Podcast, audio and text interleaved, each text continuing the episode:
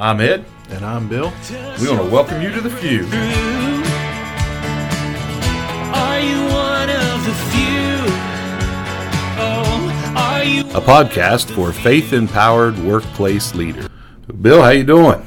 Doing well. We're kind of at a good place in life right now. We've had a lot of good things happen recently. My oldest son, fourth of five children, was married Memorial Day, and then just two days ago, I had we welcomed our fifth grandchild into the world. So Awesome. it's been pretty pretty good run. Yeah, yeah, that's great. That's great. Well, I'm coming off of a week in Canada fishing, so um, which started out to be a horrible week and ended up being a great week. So keeps you going back, I guess. So Fish, fishing's never horrible. that's well, Any- yeah, yeah. any- it's yeah. better sometimes than it Yeah. is other times. It is nice to catch fish. it is nice to catch fish if you're fishing. So, um, so I'm getting back in the swing of things at work and uh, excited to, to be doing that, but also very excited to get to take a week off and go spend time with some friends and my dad. And uh, 28 years we've been going up there fishing. So. wow. Um, every week, as Bill and I do this podcast, one of the things we want to do is share with you what we are calling front porch wisdom. And we live in an area where people still have front porches, and they actually still sit on those front porches every now and then. Um, not too many years ago, I read an article about the migration of the American family from the front porch to the back porch. That people would rather isolate themselves in the backyard. But we still live in an area where people sit on the front porch, which means they wave at people who drive down the street or walk down the street. Every now and then, you'll get a neighbor that will walk up on the porch and sit down and share a little bit of wisdom with you. So every week, we want to share what we're calling front porch wisdom, which may be from something we've read, maybe from a conversation we've had with somebody else, but just a little wisdom that we found interesting that we want to share with you all. So it's time for a little front porch wisdom.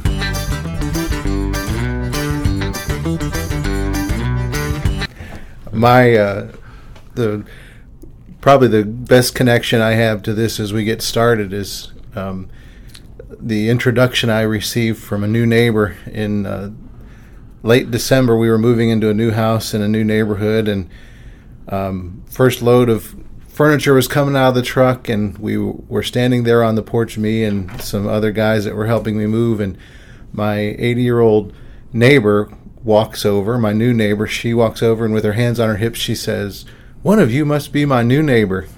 and and that was really the beginning of a wonderful relationship. And she um, was a front porch person. She Right. sat on her front porch every evening. She had the old uh, aluminum awnings that shaded the front, you know. So Yeah. even though the sun would set, uh, her house faced the west. Her sun would set. It, she was still shaded, and she was out there every evening. and And it was hard to be outside without having a conversation with her. And the front porch wisdom that I would share was just the blessing that it was to live next door to someone who taught me what it meant to really be a neighbor again. And Right. and you know, I didn't know her at all until we moved there and and 3 years later when she uh, left to live closer to to family, uh, we had a wonderful relationship.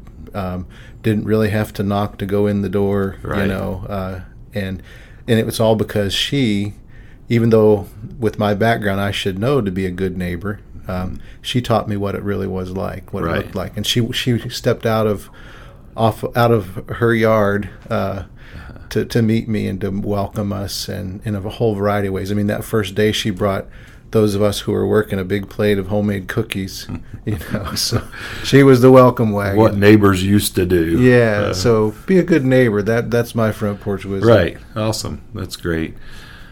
Well, mine comes more from some reading that I've been doing. I ran across a quote from Jonathan Edwards uh, uh, in the past week reading, and I don't have the quote right in front of me. We're not organized enough yet to have that stuff ready. But um, basically, what he's talking about is the fact that there's a big difference between understanding what honey is and tasting how sweet it is. And he relates that to enjoying the righteousness of God in your life. And and I thought a lot about that in the last week. That you know what a difference it makes, no matter what we're doing or where we're at, um, to be able to experience God rather than just know about God. And And I think in what we're doing in this podcast, you know, what we really want to do is engage not only pastors in churches who are leaders every day, but but people who are Christians who are leaders in the business world or the nonprofit world or even government or wherever they're at that want to lead from a, a faith empowered you know position that want to honor their Christian core values and,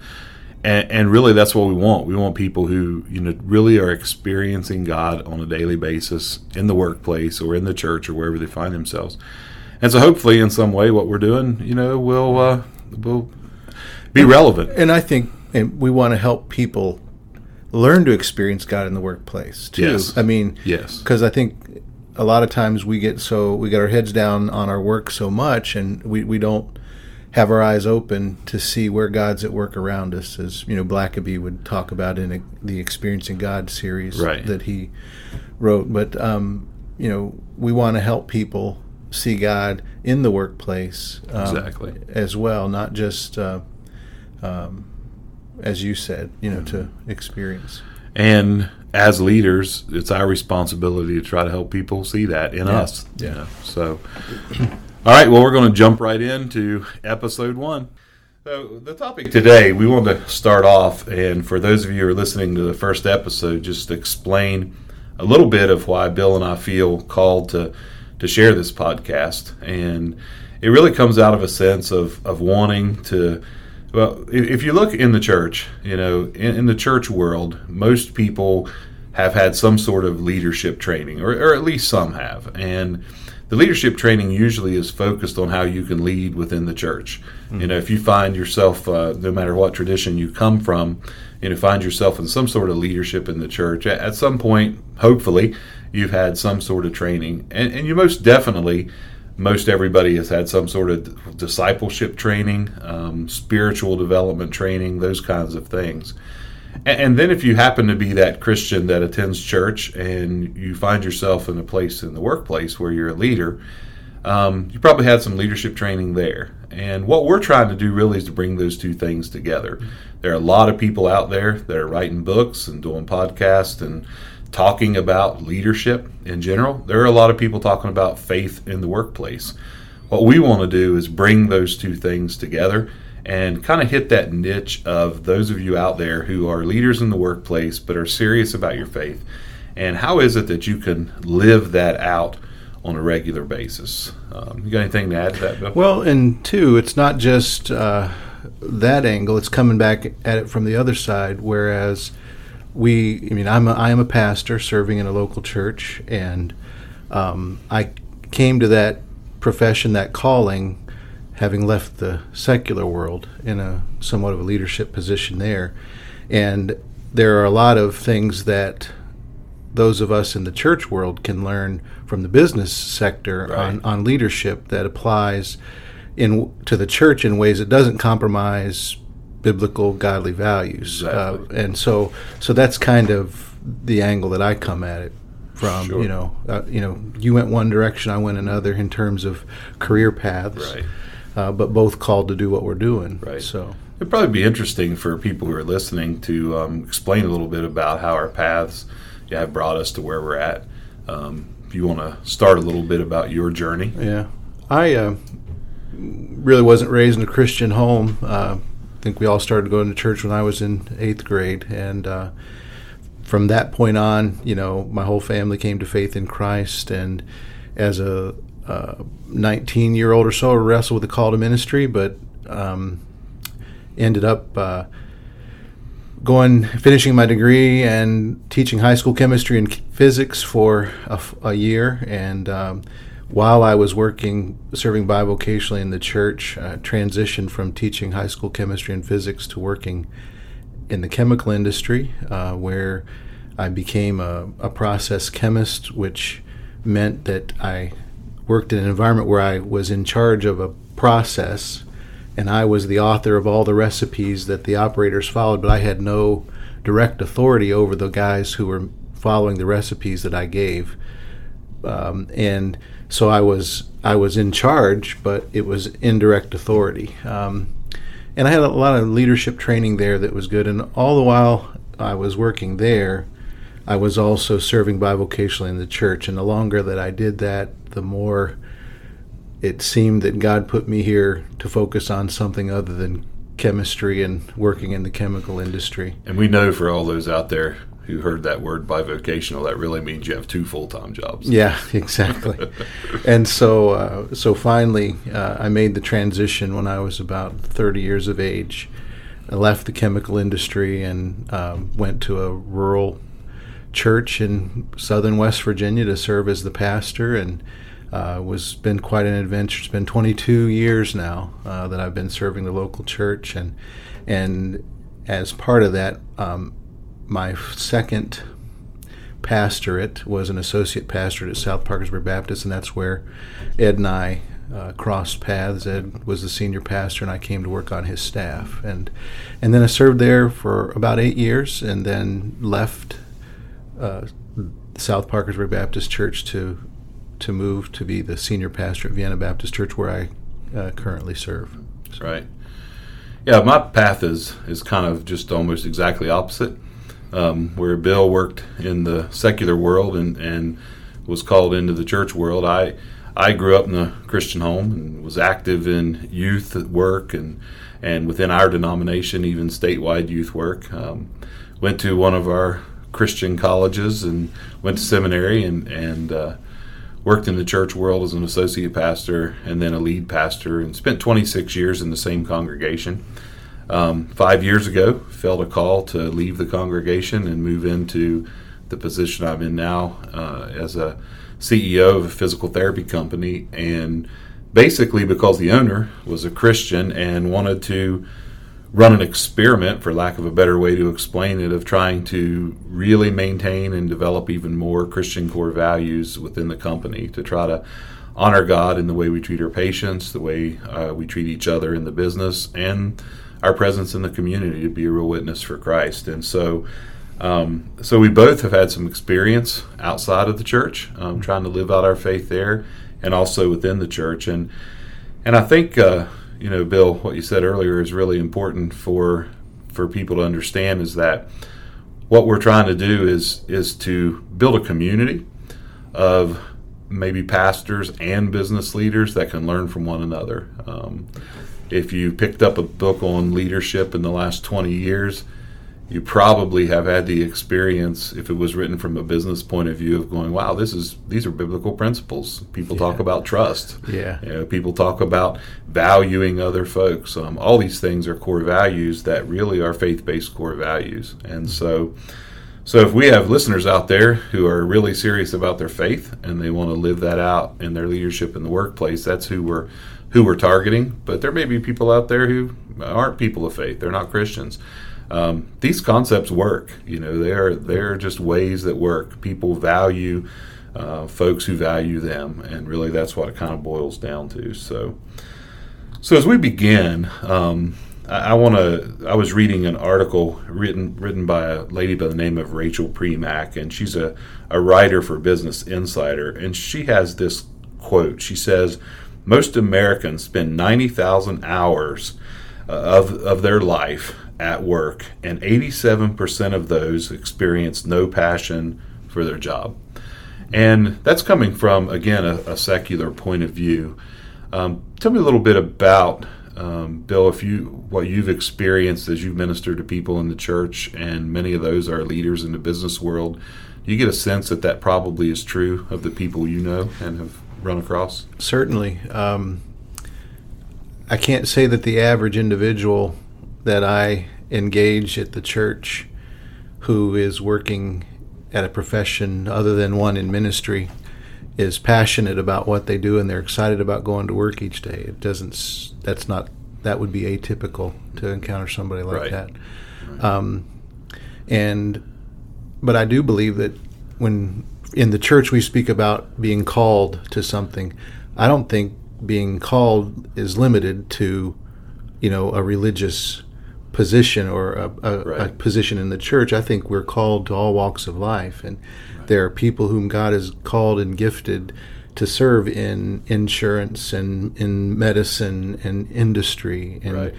in the Plumbers and Pipe Fitters Union. I believe that we're called uh, to where uh, we serve, and the sad reality is that too many of us miss that, and um, and the the and it's often true that you know colleagues in the church where you would expect if if I've got this calling, you know, if I've got this calling, I'm passionate about doing what God put me here to do to help God's people.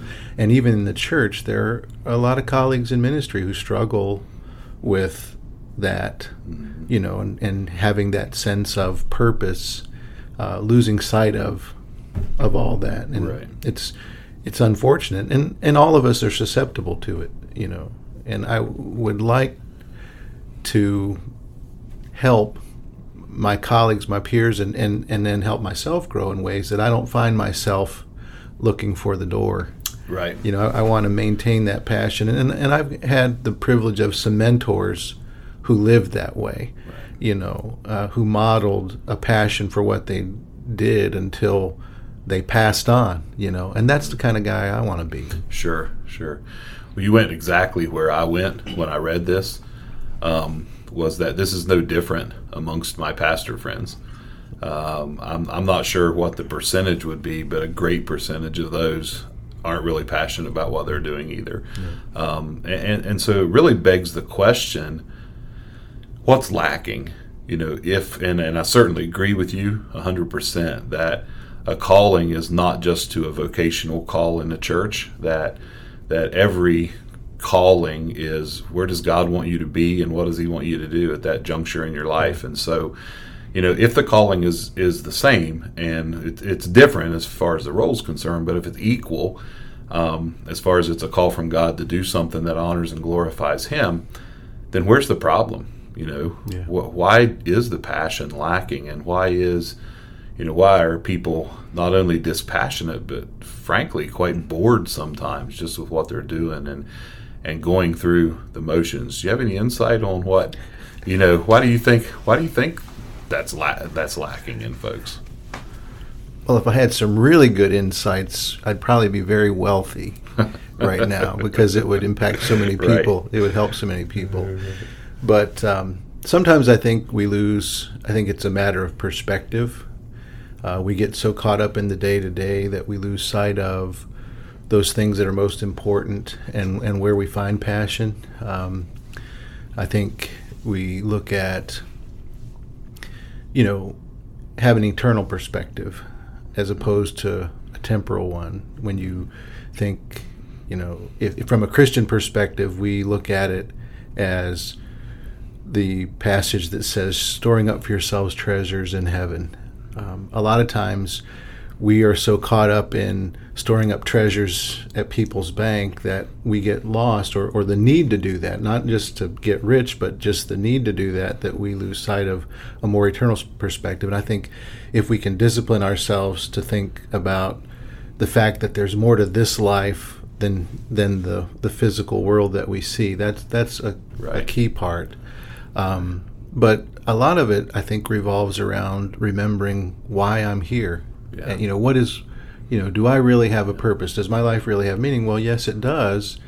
From a biblical Christian perspective, my, I'm here to glorify God and enjoy Him forever. Right. You know, Right. and um, and if I keep that, I think in the in the front view instead of the rear view, Right. I think it helps maintain that passion and, and redirect. And when you get into the mundane, you know, even in the mundane, you can find something that, that motivates you. Right.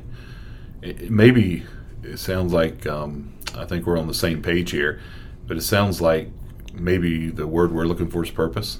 Yeah. I think you use the word why. You know why we do what we do, and and I think that probably is what is in our hearts and our minds as we're trying to trying to you know do what we're doing here through the Renew transformational strategies that is the the ministry basically that we work out of to try to resource and equip people to integrate this faith with their workplace leadership. But but I think really it is if we could get an understanding or or a practical way of living in such a way that when we go to work every day um, because I, I think, and and tell me if you agree or disagree, but I think probably when we're sitting in church on Sunday morning, we're listening to the pastor deliver the sermon, we're worshiping the Lord. We probably have a sense of there is a greater purpose in life.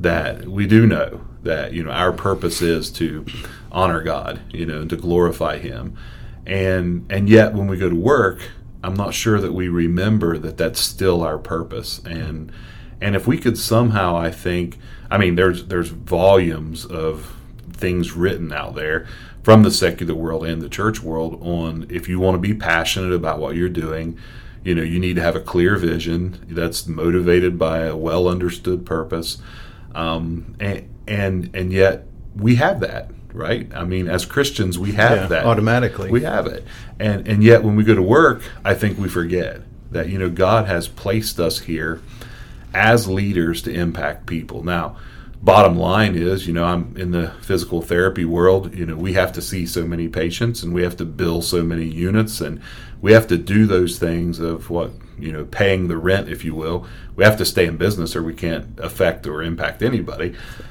But the the bigger overarching thing is, you know, what is our purpose? Why are we here today? And I think if we tapped into that and remembered that, and were able to really practically live that, it might change that boredom and that you know that kind of going through the motions into a realization that I have a purpose here today, and the people that are going to come into my office or the people I'm going to encounter in what I do today at the plant or in the school Right. system.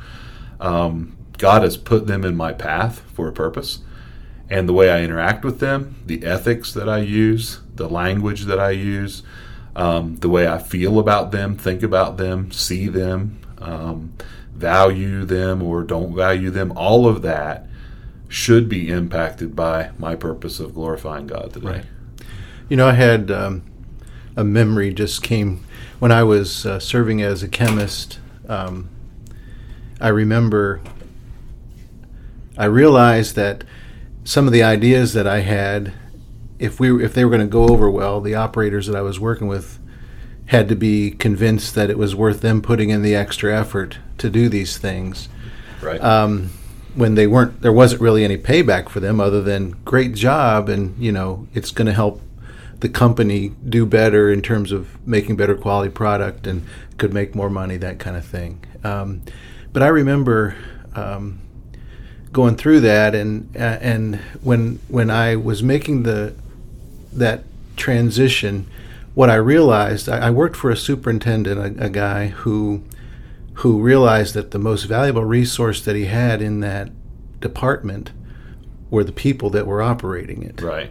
And and so we really worked to to um, get past the old way of thinking where the operators thought that all these young gun chemists and engineers they were just looking to steal ideas from them so they could get credit mm-hmm. and transition that to we are a team and when we, we work together we have a success. We're going to celebrate it as a team. The team will get credit and it's not any one guy. And we went through that and, and that department made some dramatic improvements in a short period of time that was that was made known company wide, and this was a global company, you know, and um, it was pretty phenomenal what we saw happen. But it all boiled down to a, a leader who was committed to valuing the most important asset he had, and that was the people that were there, Right. You know, and really, I think at, at the root of it, that was there, and and and the cool thing about all that is that as a person of faith in the workplace, that was what I mean. That's where I was trained to to, to value the most. Sure. And so through the relationships that we developed and built, we were able to have a great work environment in a secular setting on what really are biblical, godly principles Right. in the way you treat people and value others, um, and and deal with others. That you know wouldn't be celebrated as this is Right. Christian management, but really in many ways it was the way he did Right, it. exactly, and, and I think that's probably important as well for us. You know, we don't we don't claim to have a corner. You know, Christians aren't the only people that value others, and they're not the only people that treat others right, and they're That's not the only people that, that lead well. However, if you if you are a Christian, you know, you have i mean that's part of your life that's part of your that should be part of your core values every day in your family you know in your community with your church and and so carry that into work. And and you know i've not run across anybody yet. Now not everybody responds by being the best employee in the world but i've not run across anyone yet who doesn't want to be valued who doesn't want to be appreciated who who quite frankly if we would just want to be very biblical about it who doesn't want people to love them and you know and as christians called to love god and love others you know that that's that should be happening every day in our workplace know, and, and that's awkward i think for a lot of people. Probably a lot of people who are listening to us talk today you know are thinking man these guys are nuts i'm not going to go to work and love those people i work with you know um, but the fact is it's That all might be the last thing I'd think of doing in some cases. You know, Exactly. we, we, we, exactly. but the fact is, is it's awkward for us too. You know, Yeah. and, and loving people is awkward sometimes, and and you know we're not talking about. Matter of fact, one of our podcasts coming up is probably going to deal with the fact that Christian leaders aren't pushovers. That's not what we're talking about.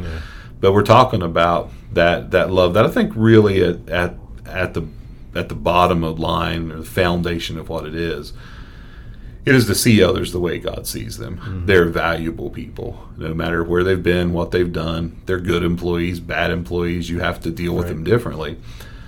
But you value them, and that you know that basically mo- motivates you and inspires you to do certain things um, because of your value, uh, Yeah. because of the way you value them, rather. So, Yeah.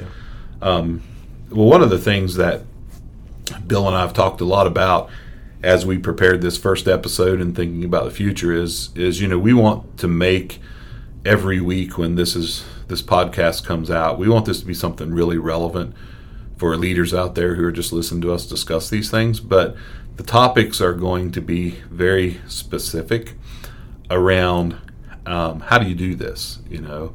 Um, how do you integrate your spirituality in your workplace leadership? You know, er- i think probably everybody would agree hey that's a good idea you know? But how do, how do you do it in in the real world in real time?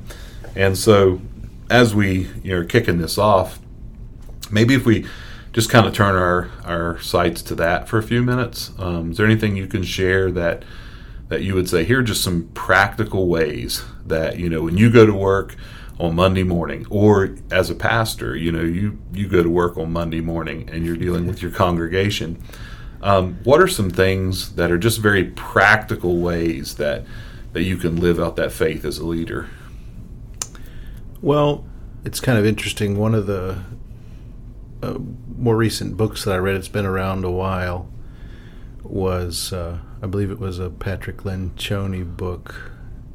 He talked about the engagement and, and getting employees to engage and Right. and some of the things that have stuck with me about that are things that off and on I've practiced with people, but really wasn't intentional about it. And it's really changed the way for me. Like one of the things um, that is a job killer, one that creates job misery, is anonymity. If someone comes to work and, and feels like nobody there knows them, uh, nobody really cares about them as an individual person, uh, that can create someone, help someone be miserable in their job. And Right. the way to address that is to help them be known. Another way that people become miserable in work is they feel that their work is irrelevant. And so figuring out ways to help people see that their work is relevant. And then the other one is not knowing if they're doing a good job or not. Immeasurability is the word that he uses in the book, which he said he acknowledges he kind of made that up, but Right. but Right. um, you know, giving some someone a measuring stick so that they know if you do these things, you're doing a good job, and you know you can find um, encouragement in that. And I've been trying to practice those things recently with our staff, and um, and not in a manipulative way, but Right. just to know. I mean, uh, I want. Uh, the people who I work with to know that I do care about them Right. as people, and um, I want them to know to be able to know when they're doing a good job. right You know, right um, and in the past, I've struggled a little bit with that because holding people accountable, let's say, can can be uncomfortable at times and hard for certain leaders. And I'm one of those that I don't like confrontation very much. When I know it needs to happen, I'll do it. But but and a lot of times if we're if we're setting specific goals and goals aren't met, then you know conversation has to happen. Right, right. But when you look at it from the standpoint of giving someone a measurable goal helps them, you know. Mm-hmm. Get some job satisfaction because they, if they, they can see that measurable. If I'm, if I'm talking to this many people a week who are involved in the, the ministry that I'm in and asking specific questions, um, then I know I'm on track with my boss and I'm going to be doing my job well. Um, I had a conversation with a, a, a custodian recently um, at our church, just thanking her for what she did and helping her understand how important, what a blessing it is to have, you know, a clean facility that when people come in, they don't see stuff that makes them think, I'm not sure I want to leave my kid here Right. Right. um, and how critical that is, and to to address the issue of relevance in that, and and just you know, I, I learned that from a secular book. You know, Sure. that that's not a church book, but it's all about treating people, you know, with respect. And I think and and growing them as uh, individuals and leaders, and I think that for, as from a leader perspective, those were things that I think a good leader practices in you know I don't want to say innately, but but they do them. But but to be disciplined about doing that is one thing right. that I would say. well, say. I think the word that runs across my mind, and this is what I think about a lot, and it's something I have to remind, remind myself of every day in my current position, is intentional. yeah, You know, um, I think all of us, you know, in, in my particular situation, uh, we have to watch metrics. You know, we have to watch a lot of numbers. Um, it's very easy for me to to sit down at my computer and look at spreadsheets and analyze and talk to people about the numbers. and the church is driven the same It, way. it is, you know, um, probably, unfortunately, behind sometimes. baptisms and budgets. Right, exactly the three right. B's of, of, exactly. of Baptist churches. exactly exactly right and, and, you know and when you think about you i don't know if everyone else has this experience but for me it, it's kind of like my own spiritual development of bible reading or prayer you know you kind of wake up one day and realize that for the last two weeks you haven't done anything except looked at numbers like you wake Yeah. up and realize i haven't prayed and done my bible reading you Yeah. know for two or three days um, and so i try to intentionally build in every day those encounters with people that work in the company that that I work with. And then intentionally, you know, I think what you're talking about with the custodian is just what we've been discussing. You know, she probably wa she or he, I'm not sure which it was. She she probably walked away feeling valued and feeling like her job had a mm-hmm. purpose. What she was doing was not just cleaning floors, but she was preparing a facility for worship and other activities, mm-hmm. and that she was a big part of them being comfortable in that atmosphere and that sort of thing. And so I think that intentional, that word intentional, is big. Is that for most of us, we live in worlds that are very busy. We work a lot of hours, and if we're not careful, um, we we don't we don't do the people thing like we should. you know? And I think another keyword is authenticity. right. because it, it you can very easily transition from doing it for the right reasons to being manipulative Mm-hmm. and i think and people can read that in you. Sure, you know sure. it might take them a little while but if you if your concern for them isn't genuine um, it'll be evident. Yeah. and and then it'll it'll be have the opposite effect that you would want it to have on those that you're trying to help. But but isn't that where we have a leg up on the rest of the world as Christians? we should. I mean, you know, in the business world, if you buy into all these concepts but you really don't care about people, you can fake it and sometimes you can get away with it. But for us, you know, as Christians, that should be who we are. it should be And so if we're talking about integrating our spiritual development with our workplace leadership, the foundation is who we are spiritually in Christ. absolutely And if he has really changed us and we genuinely love him and love others, then it should be authentic, you know. And and if it's not, then we need to be working on the spiritual development Yeah, side. better more get on your knees. leadership. Exactly. That's exactly right. So well that's good. I hope that um, you know, I hope that uh, people out there have some of the same experiences we're having and Mm-hmm. and uh, and maybe just thinking about you know, every day in your prayer time before you start your work day. You know, um, I, I, I did a blog last week. If you want to check that blog out, by the way, it's on Yeah. renewts.com. And, you know, I can put notes in our show notes for, for, for this podcast today where you can link to that. But I was discussing, you know, just, just basically having two questions every day. And the, and the first one, your prayer time is, is, you know, God, who do you want me to impact today? Hmm. And then the second is, God, how do you want me to impact them? You know, and that really are just two questions to make it intentional.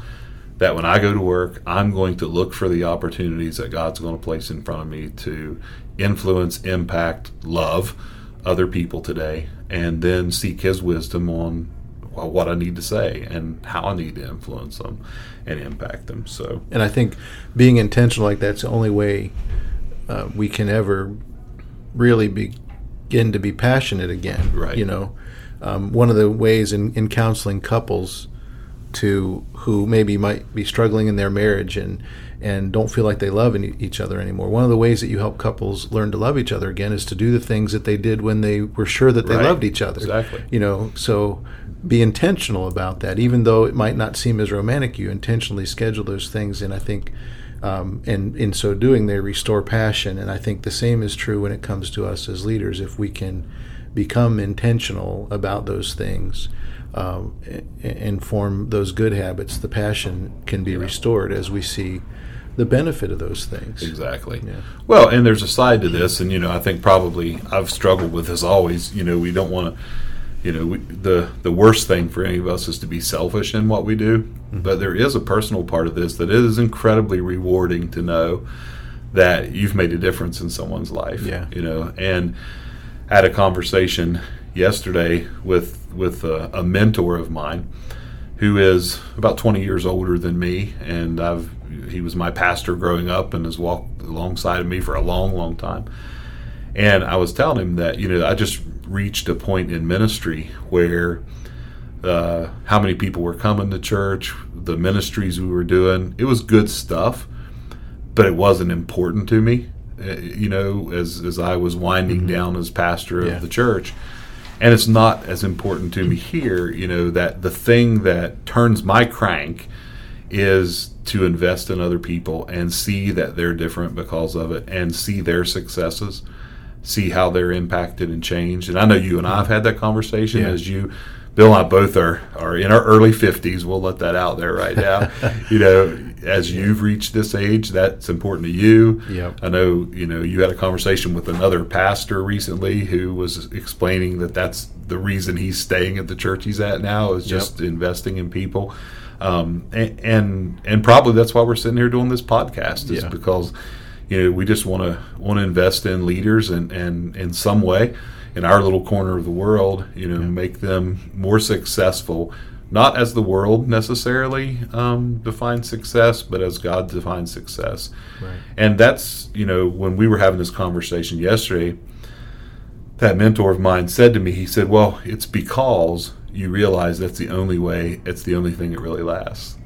You know, and I thought, well, that's an interesting, that's an interesting Gets to eternal statement. perspective. Yeah, Yeah. it's uh, that's a legacy. Yeah. You know, when people are out there doing things for God the right way and they're leading in ways that honor Him and change people and impact people in positive ways.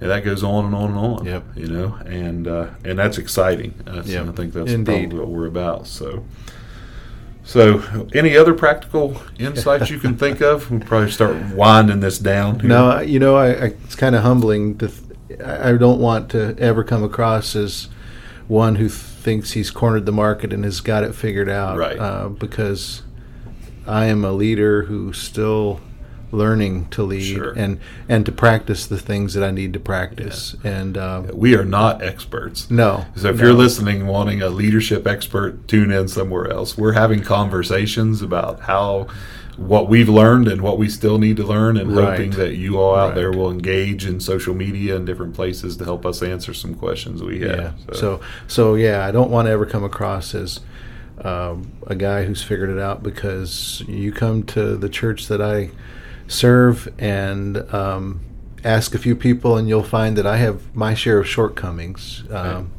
But I'm learning. You know, we're we're learning together, and I will say that I've had the blessing of some good mentors and and coworkers over the years from whom I've learned quite a bit, and and I think it in some ways I feel like I've got a duty to share that in ways. You know, this this kind of thing is a little uncomfortable for me. Right. Well, for both. Of Yeah, us. it's a little uncomfortable for me, but I, I feel I've been praying that God would help me figure out how to finish well. I mean, if you look at the sheer um, reality, we are in the final third of our lives, Right. and I don't want to sound morbid, but you know, in looking at that, um, um, I want more than a Harley Davidson to drive, you know, to, to Right. deal with this midlife crisis. Right. I, I want to finish well. I want to. Um, J.I. Packer, which he wrote a book, just a little four-chapter booklet when he was 82 years of old, a, a, of age, entitled "Finishing Our Course with Joy," and I read that a couple of years ago, and it just really changed me. It really uh, lit a fire under me. Right. Um, that you know, I've got.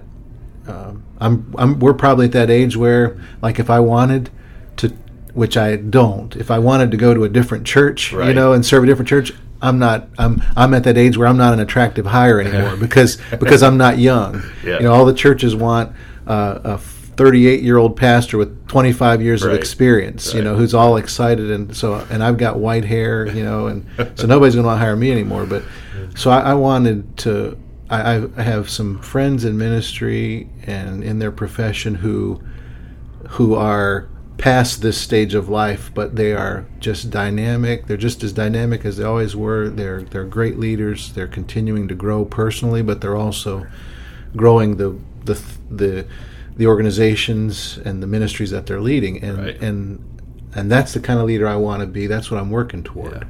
Um, and I want to help encourage others in that way. Um, and so if this can be some of that or do something in that regard, Right. then then it'll be a good thing, and I'm glad to be a part of it. Absolutely. Absolutely.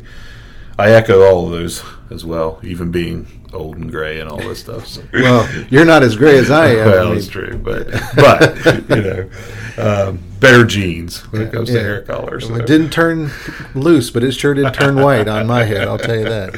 Uh, well, I think that's probably uh, enough for this week. Um, you know, we're we're brand new at this, but you can find us on all the the podcast directories um, on iTunes and Stitcher and Spotify and all those places. And uh, we do have a dedicated website for this this this uh, podcast called fewleaders.com, f e w leaders.com. And uh, we're just trying to build this community, and we hope that you're one of the few, a faith empowered workplace leader. And uh, if you want to check us out even more, when you go to that fewleaders.com, you'll be in the Renew Transformational Strategies website, which again is the ministry quote consulting business that this kind of comes out of. And uh, you can check out our weekly blog, and uh, we'll put some. We've referred to several books here. We're both big Patrick Lencioni fans, and we'll refer, we'll put those books uh, in the show notes. So if you want to take a look at those, you can. So, all right. Well, until next time, we hope that uh, you're one of the few. All right.